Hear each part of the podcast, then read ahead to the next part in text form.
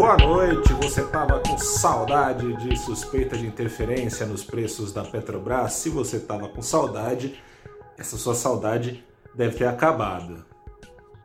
Começa agora mais um saldo do dia aqui do Valor Invest, hoje dia cinco de fevereiro de dois mil e vinte. Antes de falar dessa sua saudade ou não matada na semana, estou aqui para te falar qual foi o placar final do mercado financeiro nacional na semana. Ibovespa quatro vírgula cinco por cento para cima, mais do que apagou o que eram perdas acumuladas no ano.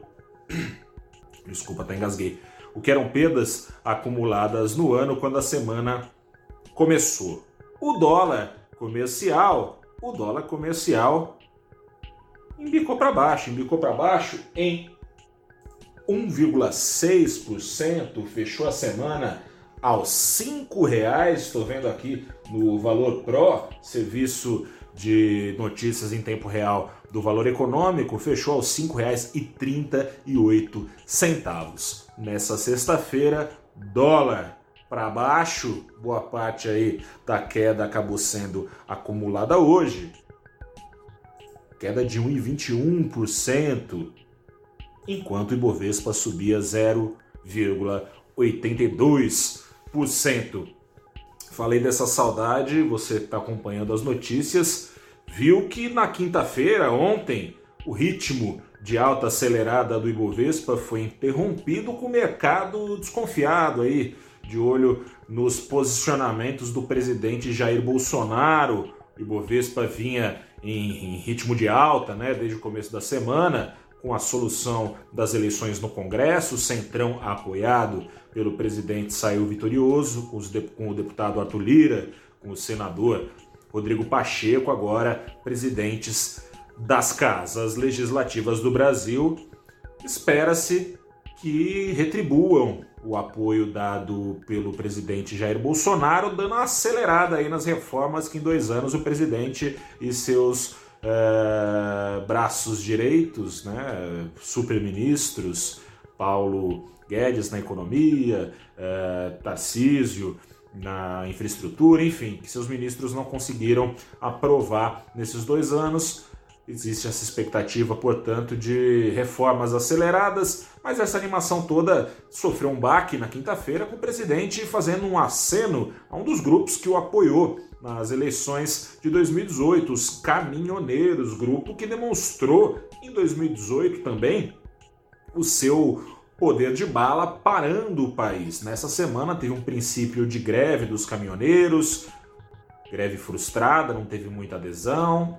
Bolsonaro agradeceu os caminhoneiros e prometeu que anunciaria nesta sexta-feira uma medida para diminuir o preço dos combustíveis. O fantasma voltou, o fantasma que esteve presente, que nem era fantasma, né? Era um, estava encarnado, né, de interferência nos preços da Petrobras, eram subsidiados os preços da estatal, no governo Lula, governo Dilma. Esse fantasma, então, foi de volta colocado à baila na quinta-feira pelo presidente.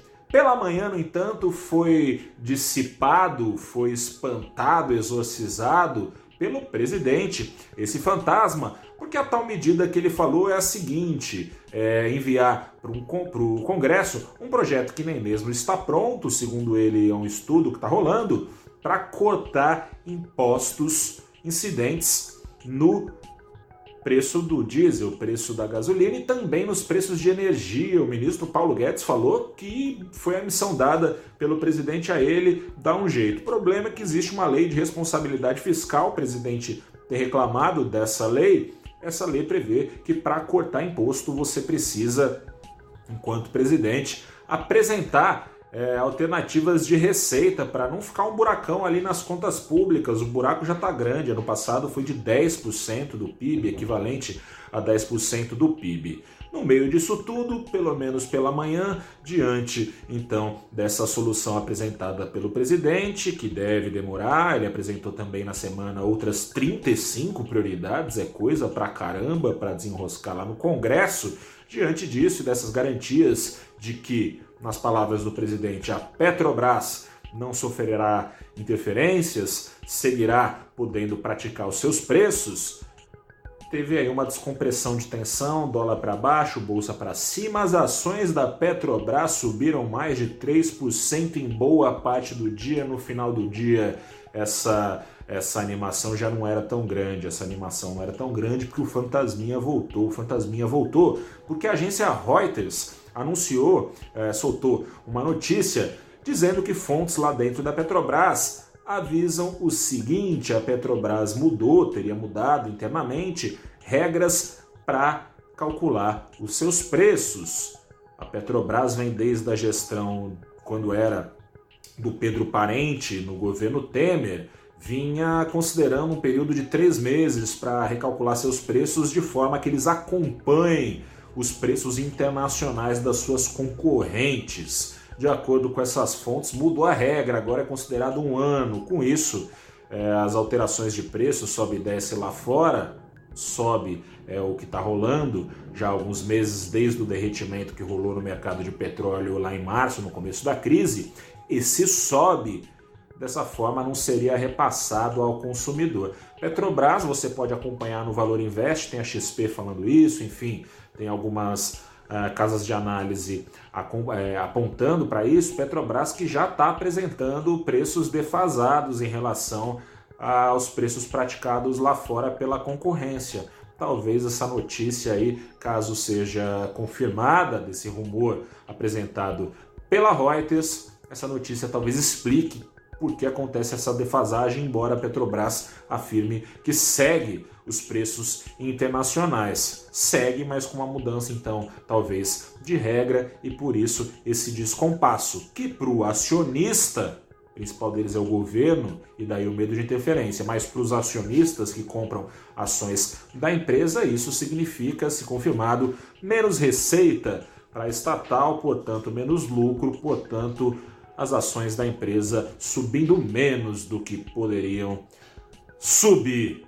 Eu fico por aqui, te convido a bater um papo comigo é, no Abrindo os Trabalhos, live do Valor Invest que apresento toda segunda-feira, oito e meia, um papo com o Ricardo da Rich Capital, com o William da Helios Capital também, os dois são sócios e gestores é, da casa, o Ricardo Campos e o William Leite. A gente vai bater um papo sobre as ações de tecnologia, as ações de tecnologia que vieram num rally importante no ano passado, um rally que já entrou para a história do mercado financeiro mundial, com isolamento social, com as ações mais ligadas aos ciclos econômicos apanhando mais que gato de desenho animado.